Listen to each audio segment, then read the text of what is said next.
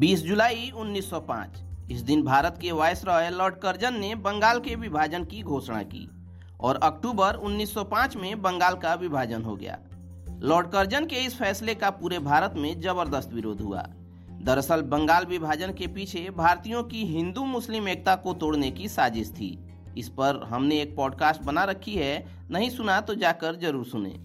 आज बात करते हैं बंगाल विभाजन के बाद हुए विरोध प्रदर्शन की। तो अंग्रेज़ों ने मुस्लिम बहुल पूर्वी हिस्से को असम के साथ मिलाकर अलग प्रांत बना दिया। दूसरी तरफ़ हिंदू बहुल पश्चिमी हिस्से को बिहार और उड़ीसा के साथ मिलाकर पश्चिम बंगाल नाम दे दिया। यानी अंग्रेज़ दोनों प्रांतों में दो अलग अलग धर्मों को बहुसंख्यक बनाना चाहते थे। विभाजन का देश भर में विरोध होने लगा। 7 अगस्त 1905 को कलकत्ता के टाउन हॉल में एक विशाल जनसभा का आयोजन हुआ। लाखों लोग इसमें शामिल हुए।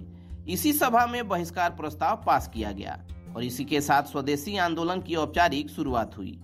इस आंदोलन में नेताओं ने भारतीयों से अपील की कि वे सरकारी सेवाओं, स्कूलों, न्यायालयों और विदेशी वस्तुओं का बहिष्कार करें और स्वदेशी वस्तुओं के इस्तेमाल को बढ़ावा दें।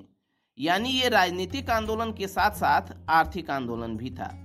पूरे देश में विदेशी कपड़ों की होली जलाई जाने लगी।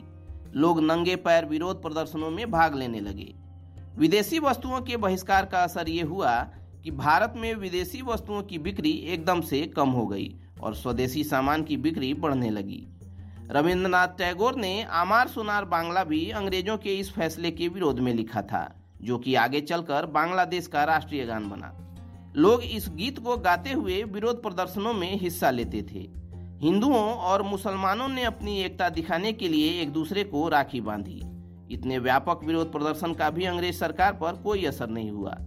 लॉर्ड कर्जन की घोषणा के मुताबिक 16 अक्टूबर को बंगाल विभाजन लागू हो गया।